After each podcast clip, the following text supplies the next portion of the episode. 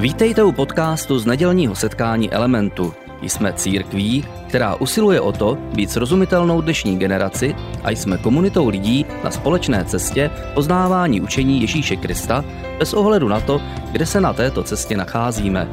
Doufáme, že dnešní přednáška bude pro vás užitečná. Ráno. Lukáš vytvořil takový mírný tlak, že to bude dobré.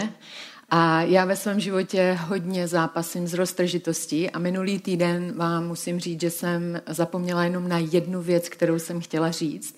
A celou neděli jsem se z toho radovala, protože jsem říkala, jo, zvítězila jsem. A pak jsem si vzpomněla večer, že vlastně budu mít ještě čtyři díly, takže ta roztržitost ještě nějakou dobu bude muset zůstat na úzdě. Takže já jsem moc ráda, že dnešní ráno můžu být dneska s vámi a že se společně podíváme do toho druhého dílu naší prorocké imaginace a v tom názvu té série nehledejte nic těžkého, nehledejte tam žádný kreativní twist. Je to skutečně celá ta série je na motivy starozákonního proroka Jeremiáše a na motivy jeho obrazů, jeho imaginací, jeho proroctví, jeho slov. A já bych vám vlastně chtěla tu sérii přiblížit do té míry, že ti z vás, kteří se třeba Jeremiáše obávali číst, protože mu nikdy nerozuměli, nebo ho četli, ale nikdy si k němu nenašli osobní přístup, tak bych chtěla, aby po této sérii jste si řekli, jo, mohu to znova vyzkoušet a mohu tu knihu číst vlastně úplně z jiné perspektivy a s jiným pohledem. A už minule jsem zmiňovala, že ten, ten, ta celá série je podobná skutečně té video, tomu videu, které jsme před maličkou chvilkou viděli, protože celá ta kniha není chronologická, eh, nabíhají tam různé obrazy a my tam vidíme ty děravé cisterny a mladé nevěsty a běžící koně a hlínu a plevel a vinice a hrnčíře a skutečně to chronologicky vůbec nenavazuje, mění se to a my se někdy v té knize ztrácíme. A ta kniha samotná, kniha Jeremiáš ve Starém zákoně, k nám promlouvá hlavně skrze vlastně imaginace, ty obrazy a proto hlavně působí na naši představivost. Takže cokoliv se v ní děje, tak, tak zvětšuje naši představivost a také pracuje s našimi emocemi, protože ta kniha je těžká. A nejenom proto, že není chronologická, ale je těžká svým tématem. Je vlastně těžká proto, protože mluví o nějaké fatální krizi, mluví o období, kdy se lidem hroutí jejich jistoty, kdy si nejsou jisti sami sebou, nejsou si jisti Bohem, nejsou si jisti společností, ve které žijí. Je to kniha o takovém podivném náboženském systému, ve kterém ti lidi fungují a, a která má strašně málo společného s živým Bohem. Oni vlastně o sobě tvrdí, že jsou duchovní a že jsou náboženští, ale jsou, jsou náboženští takový takovým zvláštním způsobem. A i o tom je ta kniha. Eh, potom ti lidé si vlastně častokrát rozhodují sami, čemu budou věřit, kam půjdou, co budou dělat. A Jeremiáš vlastně je knězem, je z takové vážené rodiny, není chudý, ale Jeremiáš jako postava, jako prorok je velmi neúspěšný, protože se je snaží zastavovat, snaží se k ním mluvit, snaží se burcovat jejich srdce, ale nikdo mu nechce naslouchat, nikdo ho neposlouchá. A pokud jste někdy lidem říkali nějaké věci, které byly nepříjemné, které potřebovali slyšet a viděli jste, že, že to nechtějí slyšet, že si před vámi e, zavírají uši, tak, e, tak máte stejný pocit jako Jeremiáš. Ten rozdíl je v tom, že pro Jeremiáše to byl celoživotní úkol, že to bylo poslání od Boha a emoce, které čteme vlastně v té knize, vyplývají z toho, že častokrát on plakal nad tím, co viděl, protože viděl, kam lidé jdou, viděl ten konec, ale nikdo tomu nevěnoval pozornost. Tak proto je ta kniha také o emocích. A když ji povrchně čteme, tak častokrát sklouzneme k tomu, aby jsme ji odložili a řekneme si, to je jako silný kafe, to je, to je hodně emocí, to je hodně obrazů, to je hodně jako nesrozumitelných situací. A já bych strašně ráda v té eh, sérii vlastně dala takový nový a svěží a jednoduchý pohled na tu sérii. Chtěla bych, aby jsme ji znova uchopili a aby jsme ji někdy ve svém životě křesťanském četli. A chtěla bych také říct, že ta prorocká imaginace může být i v našem osobním životě velmi důležitá, když víme, jak s ní máme zacházet, jak s ní máme pracovat. A ten první díl vlastně byl můj osobní příběh, byl to ten střed s tou knihou. Já jsem vám říkala moji vlastní krizi, kterou jsem procházela a co se dělo eh, v té krizi a jak se ta kniha stala vlastně cestou naděje a cestou obnovy a takovým světlem na mojí, v té mojí vlastní krizi, v boji, který byl před zhruba třemi roky s rakovinou. Takže to byl ten první díl a dneska bych chtěla vlastně navázat a chtěla bych přinést další obrazy, a další myšlenky, které vycházejí z těch slov eh, starozákonního proroka Jeremiáše. Jeremiášova kniha je opravdu hluboce vetkána do celého příběhu Bible. Tak tu knihu najdeme v dalších, nebo ne tu knihu, ale ty obrazy té knihy najdeme na dalších místech jak starého, tak nového zákona. A jenom pro ilustraci, nevím, jestli jste si toho někdy všimli, ale v, novo, v novém zákoně, hned na začátku v Evangeliu, vidíme doslovné obrazy a ty citace Jeremiáše třikrát. A potom, když postupujeme celým novým zákonem, i když tam Jeremiáš není zmíněn jako autor, tak vidíme zhruba 13 míst, kde velmi silně rezonují ty Jeremiášovy obrazy a ty Jeremiášova slova. A to, co nás může jako křesťany zajímat, je, že i Ježíš hovořil o Jeremiášovi, používal jeho slova a používal jeho obrazy. I samotný Ježíš, když mluvil s těmi nejbližšími přáteli, tak když například káral jejich nevíru, tak používal slova proroka Jeremiáše. Když je káral za to, že vůbec nerozlišují eh, závažnost jeho slov, že vlastně neslyší to, co říká, že nerozumí, sice se koukají na ty podobenství, ale nerozumí jim, tak znovu používá slova Jeremiáše. Když mluví o tom, že mají sice uši, ale neslyší, neslyší, mají oči, ale nevidí. Takže vidíme, že Ježíš používá Jeremiášova slova eh, se svými nejbližšími přáteli. Úplně jiný případ Jeremiášových slov je například na Olivové hoře, kdy Ježíš zápasí předtím, než je odsouzen, než je ukřižován a modlí se tam. A modlí se k nebeskému Otci a říká, bože, jestli ten kalich může být ode mě odňat, tak ať je odňat. Pokud ne, tak eh, já tím projdu a ať se stane tvoje vůle.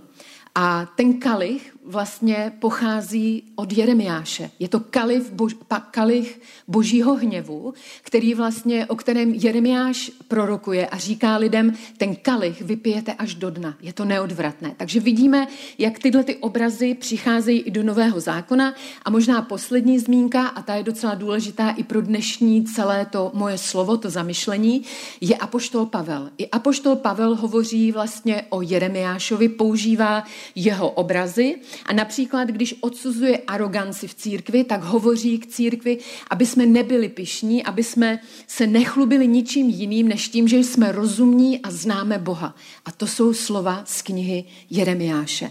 Asi nejrozsáhlejší citace je potom o nové smlouvě, kdy autor knihy Židům vlastně používá to, že Bůh udělá něco nového v našem srdci, že tady je nějaká nová smlouva, kterou on začne s námi jako Bůh. Takže tady vidíme ty citace, tady vidíme, že Jeremiáš ovlivnil skutečně celou Bibli. A já bych si přála, abychom Bibli četli i skrze tu Jeremiášovu optiku a dneska bych vlastně chtěla tu optiku připomenout takovým jednoduchým způsobem. Přála bych si, aby jsme Jeremiáše používali takovým jednoduchým způsobem ve svém čtení Bible, ale s hlubokým dopadem na naše srdce aby jsme tyhle ty dvě věci skombinovali. A když přistupujeme k Bibli, tak ji můžeme číst mnoha způsoby. Můžeme používat různé výkladové slovníky, můžeme jít na biblickou školu a studovat ji, můžeme se připojit do nějaké skupiny, která ji čte, můžeme, může nás někdo vést v tom čtení, můžeme eh, jít na, na internet a můžeme používat různé programy, můžeme dělat spoustu věcí v tom, jak čteme Bibli. A já bych dneska vlastně chtěla použít nebo navrhnout jeden způsob, který může dělat úplně každý z nás. A já sama jsem ho právě hodně používala na knihu Jeremiáš v dobách, kdy jsem té knize skoro vůbec nerozuměla. A ten způsob mi to velmi usnadnil a tu knihu mi otevřel úplně novým způsobem. A ten způsob je, je to vlastně jednoduché, kdy v centru čtení Bible stojí vztah s Bohem. Když čteme Bibli, pokaždé, když ji vememe, tak si vzpomeneme na to, že v centru toho čtení je vztah s Bohem. A na ten text se vlastně díváme jako vztah mezi tím, kdo promlouvá Bohem a vztah mezi tím, kdo mu naslouchá. A to jsme my. Takže čteme a vidíme v tom svůj osobní vztah s Bohem. A když se potom vlastně podíváme do Jeremiáše, tak vidíme, že Jeremiáš mluví skutečně na mnoha místech tím jednoduchým způsobem. Je to vztah s Bohem. A potom, když zasazujeme ty obrazy, ty myšlenky do vztahu s Bohem, tak najednou nám ta kniha otevírá úplně nové otázky, otevírá nám úplně nové obrazy a my je najednou dokážeme dát i do svého vztahu, který rozvíjíme dnes a tady. A když se podíváme tedy na tu knihu, tak s ní můžeme i dneska pracovat jako knihou dialogu. Můžeme se dívat na ty otázky, můžeme se dívat na to, co Jeremiáš říká, co Bůh říká, co lidé odpovídají na to, když se Bůh ptá. A je vůbec zajímavé, zajímavé jak v té knize jsou skutečně takové uh, důležité řečnické otázky, které jdou od začátku až do konce. A jedna z těch řečnických otázek je taková velmi uh, opakující se a je, je skutečně velmi častá. A tu bych právě dneska chtěla s vámi rozebrat. Je to otázka, kterou se skrze Jeremiáše Bůh ptá a ta otázka zní, co se to s vámi stalo. Co se to s vámi stalo? A hlavní obraz, hlavní imaginace té otázky je obraz mladé nevěsty. A Bůh si použije Jeremiáše a vzkazuje tomu lidu tato slova. A říká, pamatuji si na tebe, na oddanost tvého mládí na lásku tvého zasnoubení. Vzpomínám, jak jsi v mládí byla oddána, jak jsi milovala jako nevěsta, jak jsi mě následovala pouští v tom nehostinném kraji. Ten obraz uh, mladé nevěsty, té lásky mladé ženy, která miluje toho svého milého, je skutečně silným obrazem. A je to, jako kdyby Bůh uh, zavřel oči a říkal tomu lidu úplně do tváře, říkal mu, já si pamatuju na dny, kdy jste za mnou šli, můj národ, moje děti. Když jste za mnou šli jako mladá nevěsta, která utíká za svým novomanželem a je ochotná udělat úplně všechno, nic jí není za těžko. Je plná lásky, je plná vášně a, a je skutečně celá bytost je zapojená do toho vztahu. A pro mě je ten obraz skutečně silný, protože my s Lukášem celou dobu, co sloužíme v církvi, tak pomáháme v předmanželských poradenstvích. A častokrát před námi sedí mladé páry. A já je velmi ráda tiše pozoruju a vidím tam tu interakci lásky, vidím ten začátek, vidím to, jak, jak se na sebe usmívají, jak se chytají za ruku, jak se na sebe, jak prostě spolu komunikují a vidím, jak ta mladá nevěsta, jak ten mladý člověk, ten začátek vsta- toho vztahu je skutečně nádherný. A, a Jeremiáš vlastně přichází k tomu lidu a říká, je to jako ta mladá nevěsta. Ten vztah s Bohem začínal jako vztah mladé nevěsty s tím milým. Je to velmi silný obraz. Ale potom, jako kdyby Bůh a, a prorok, potažmo Jeremiáš, otevřel oči a najednou tam dává tu řečnickou otázku. A zajímavé je, že vlastně na, na ní nikdo neodpovídá. Všichni moc dobře vědí, jaké to je. Když přijdete k manželům, kteří mají dusno, kteří mají zimu, kteří nežijí lásky plně, tak nemusí mluvit vůbec, nemusí to vysvětlovat, vy to víte. A prorok vlastně otvírá oči a říká, co se to s vámi stalo, co se to stalo s tou mladou nevěstou. A v Novém zákoně máme podobný obraz. V Novém zákoně vlastně vidíme církev, která je nabádána k tomu, aby znovu uchopila tu první lásku. E, ve zjevení v poslední knize je vlastně, jsou slova určená přímo do církve. A, a církev je vyzývána k tomu, aby uchopila tu první lásku ke Kristu, aby běžela znovu jako mladá nevěsta. A já si někdy představuju, protože jsme, jsme eh, země, kde je církev docela malá a není tak významná, jako třeba v jiných zemích. A já si někdy představuju, když přijde ten obyčejný Čech do církve, do jakékoliv církve české, a kdyby přišel a viděl první lásku mladé nevěsty, kdyby viděl to světlo v našich očích ke Kristu, kdyby viděl, že nám není nic za těžko pro Boha udělat, kdy se rozběhneme jako mladá nevěsta, která poběží za svým ženichem. Vždycky si říkám, jaký dopad by to mělo na toho člověka, který možná věří v jiné věci, který možná nesouhlasí se vším, co děláme, není věřící, ale jaký dopad by to mělo, kdyby církev uchopila zpátky tu první lásku ke Kristu a podobala by se tomu obrazu, o kterém hovoří Jeremiáš, té mladé nevěstě. A Bůh tedy říká, já, já si na tebe pamatuju, že to bylo jinak. A dávám ti otázku, na kterou si odpověz ty sám, co se s tebou stalo. A v té části Bůh také říká, já si pamatuji na tu oddanost. A to slovo oddanost eh, se v tom originálním jazyce tam mnohokrát vypisuje jako cheset. A když se podíváme, tak je používáno ve vztahu k Bohu i ve vztahu k člověku, protože vztah má vždycky ty dvě roviny. A Jeremiáš skutečně mluví o tom dialogu. On mluví o vztahu člověka k Bohu a Boha k člověku. Je to oboustrané. A když používá Jeremiáš to slovo eh, ve vztahu člověka k Bohu, tak vlastně vidíme, že člověk v tom vztahu eh, má být věrný že má probouzet v sobě tu lásku první a že má mít život, zbožnost, která reflektuje to, co říká, to, co dělá, má reflektovat tu oddanost, kterou ve svém srdci k Bohu má. A když mluví prorok to slovo k Bohu, tak častokrát v celé té knize připomíná lidem, že ta boží věrnost se vůči člověku projevuje za, zase naopak takovým jiným důrazem. A je to spojení s laskavostí a s milosedným přístupem. A Jeremiáš nežije v lehké době a ti lidé procházejí opravdu fatální krizí a on jim dokola připomíná, že ten vztah s Bohem prochází i těžkými chvílemi a že Bůh se zavázal, že bude s člověkem jednat milosedně, laskavě a že jeho oddanost se projeví v lásce. A Jeremiáš otevřeně říká lidem, ta, ta oddanost se nevytrácí na té boží straně, ale ta oddanost se vytrácí na té lidské straně. A podobná, podobné ozvěny vlastně čteme v jiných prorocích. A asi nejsilnější vytrácení čteme v proroku Ozeáši, který říká, vaše láska je jako raní mlha, jako rosa z rána, která vyprchá.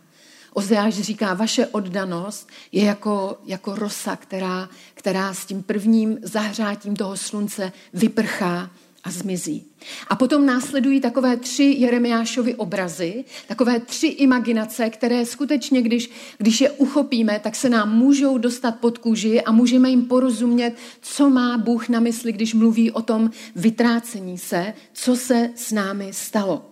A Jeremiáš se vlastně ptá, co se s vámi stalo a odpovídá v těch slovech Bůh. Vždyť jste byli původně nádherná vinice. Byli jste šlechtěná vinice s vynikajícími plody. Sám jsem vás šlechtil a pěstoval. Vy jste z toho nejlepšího semene. A znovu se Bůh skrze Jeremiáše ptá, co se to s vámi stalo? Co se mohlo stát, že jste splaněli jako plevel? Co se to s vámi stalo. Pak je tam druhý obraz a Jeremiáš přichází k těm lidem a říká, kde je ta vaše oddanost k Bohu? Teď vy jste jako korouhev, která se otáčí na střeše tam, kam vítr vane. Vy jste tak nestálí jako korouhev, která běží tam, kam vane vítr. A pak přichází ta třetí imaginace, ten třetí, ten třetí vlastně obraz Jeremiášův. A Jeremiáš vlastně říká, vy zapomínáte na hospodina a vy úplně zapomínáte, že on vidí všechno. A Tenhle ten obraz potom jde celou knihou a vidíme ho vlastně v mnoha kapitolách a potom asi nejsilněji ho Jeremiáš opakuje v 23. kapitole, kde říká, že schovávat se před Bohem je úplný holý nesmysl. Je to holý nesmysl, vždyť on vidí všechno a všude. A když půjdeme tou rezonancí do dalších míst Bible, když půjdeme jako křesťané do svého nového zákona, tak vidíme, že i autor Židům nám připomíná naši víře a našim očekáváním od toho vztahu s Bohem tuhle tu realitu. Že žádné stvoření před ním není skryté, že před jeho očima se, se všechno odehrává a každý se za to bude zodpovídat. Všechno je nahé a odhalené. A potom v té knize vlastně vidíme Jeremiáše, který úplně nepříjemným způsobem začíná konfrontovat lidi a říká jim ty odhalené, ty zjevné věci, které prostě nemůžou nijak utajit. A v té jeho generaci, a možná, že některé věci můžeme stáhnout na sebe, protože i my se snažíme rozvíjet vztah s Bohem, i my můžeme některé věci vidět, že rezonují v naší generaci. Takže on odhaluje té jeho generaci například ta, tyto věci. On říká, vy si na Boha vzpomínáte jenom tehdy, když vám teče do bod. Necháváte se ovládat svými zlými sklony, které jsou ve vašem srdci. Vaše náboženství se stává jenom zástěrka hrabivosti a soutěživosti. Odmítáte si vůbec připustit jakékoliv provinění. Vůbec nedodržujete den odpočinku. Neustále pracujete, abyste měli víc a víc ale nedodržujete vůbec den odpočinku.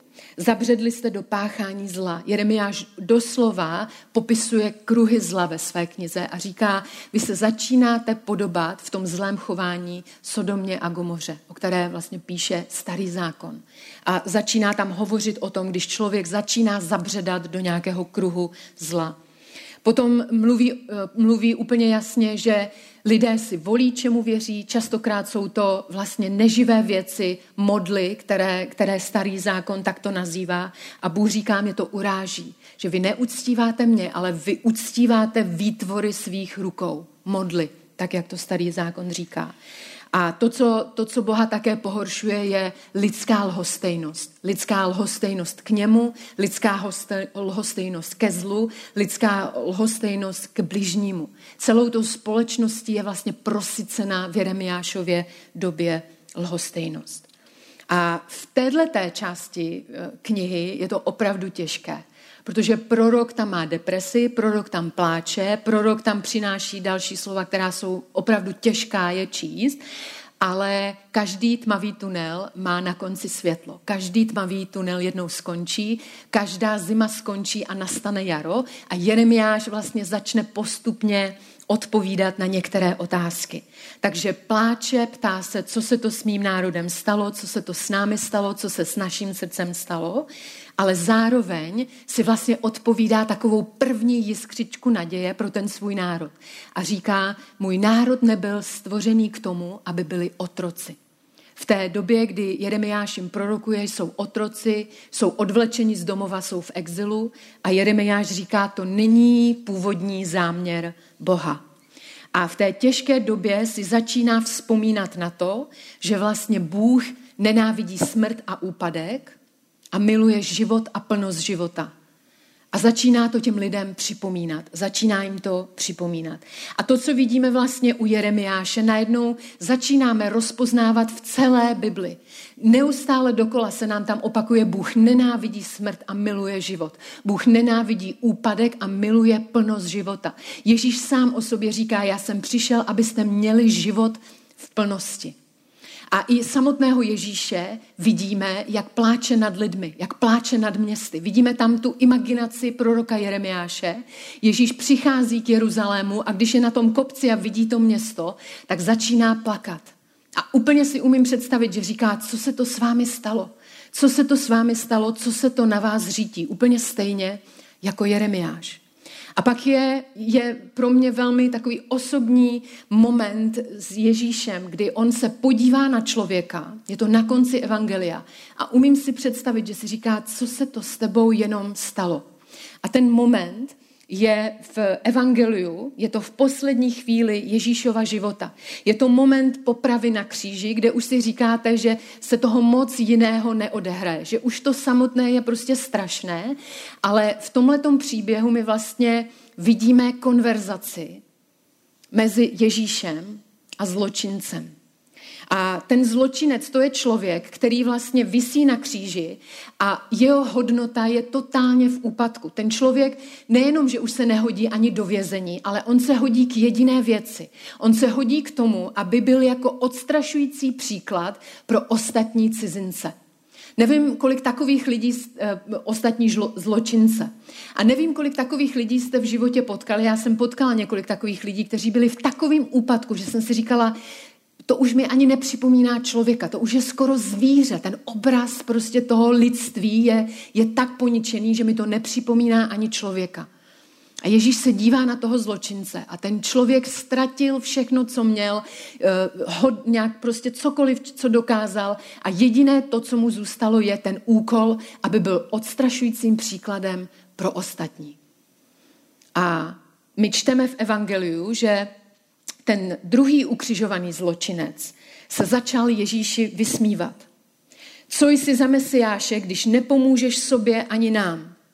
Ale ten druhý, ten náš, o kterém teď hovoříme, člověk, který se nehodil k ničemu jinému, než aby byl odstrašujícím příkladem, zastavuje tuhle tu konverzaci a ten útok na Ježíše a říká, my si to všechno zasloužíme, ale tenhle člověk určitě nespáchal nic špatného a trpí nevinně. Vidíme v něm neuvěřitelnou reflexi na to, co jsem vám právě o něm řekla. A pak se obrací k Ježíši a říká mu to, co jsem zmiňovala v té knize Jeremiáše. A říká mu, pane, vzpomeň si na mě. Kniha Jeremiáš říká, lidé, vzpomeň si na svého Boha. A Bůh říká lidem, já na vás vzpomínám, jak jste vypadali předtím, než se něco pokazilo. A ten člověk se obrací na Ježíše a říká, vzpomeň si na mě, až přijdeš do svého království. A, a není to monolog, není to jeho monolog, protože Ježíš se na něj obrátí a začne dialog. A začne, já si na tebe vzpomenu a ještě dneska se mnou budeš v ráji. A vidíme tam to smíření, to, co udělal a co mohl udělat jenom Ježíš, jenom Bůh.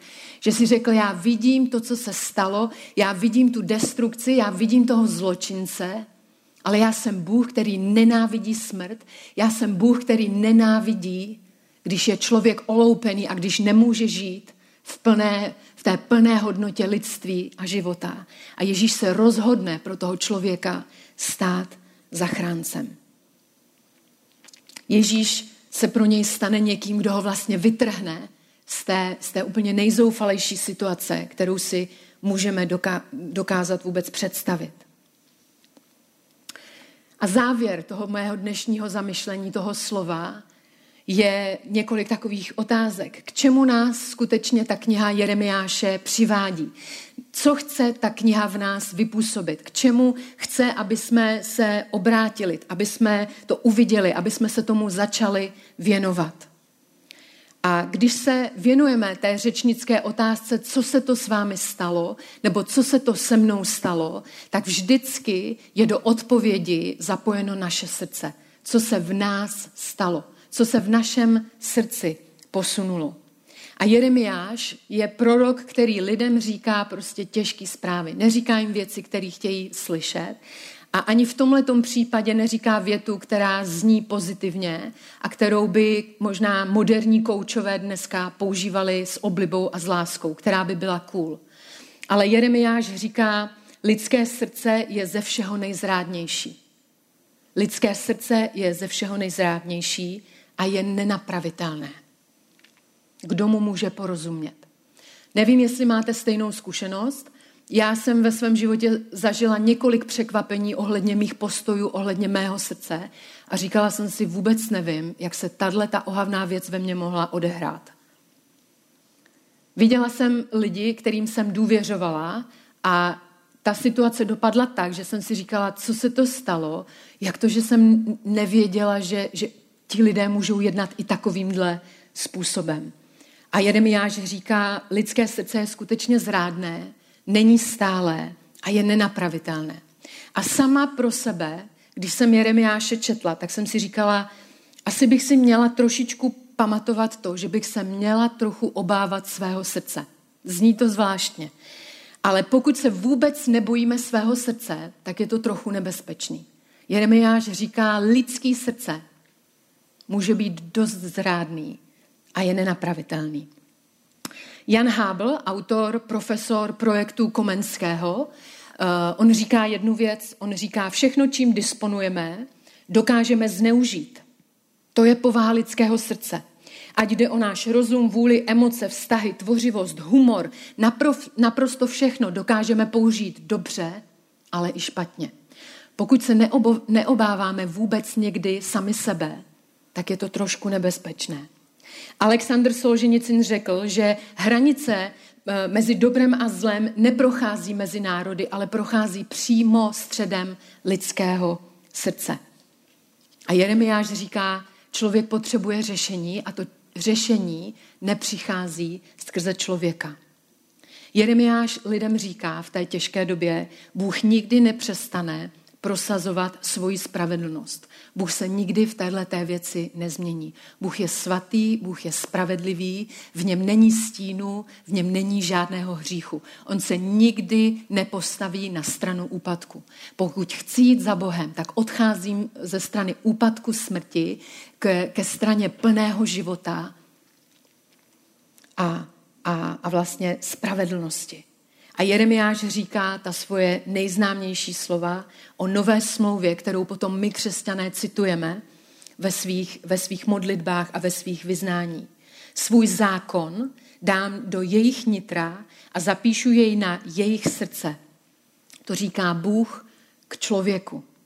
Budu jejich Bohem a oni budou mým lidem.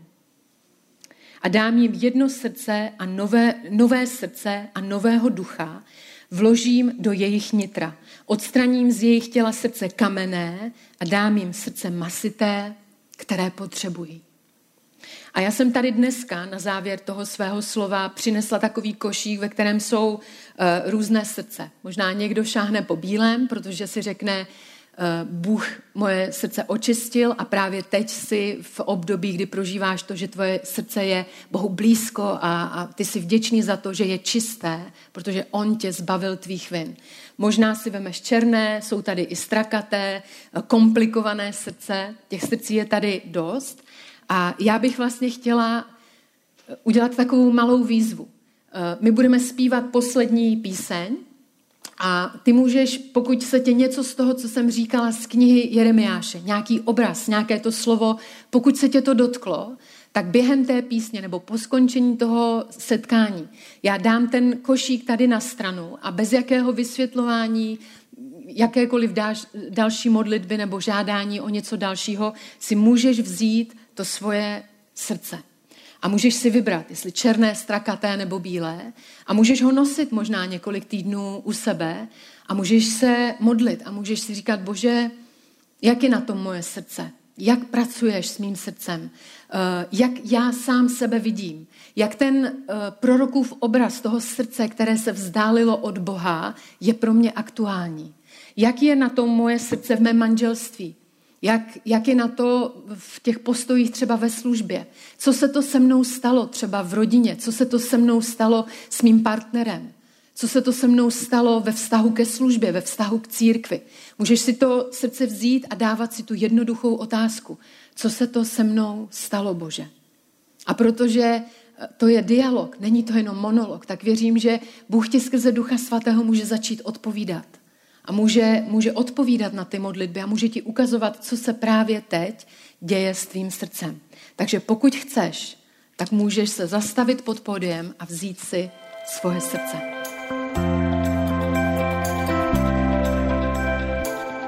Děkujeme za poslech přednášky z nedělního setkání Elementu. Budeme rádi, když nás navštívíte také naživo, a to každou neděli od 10 hodin ráno v kině Biocentrál v Hradci Králové. Být na místě přináší větší zážitek, výbornou hudbu a přátelskou atmosféru. Více informací o našich aktivitách najdete na webu element.cx nebo na Facebooku Element Hradec. Těšíme se na vás.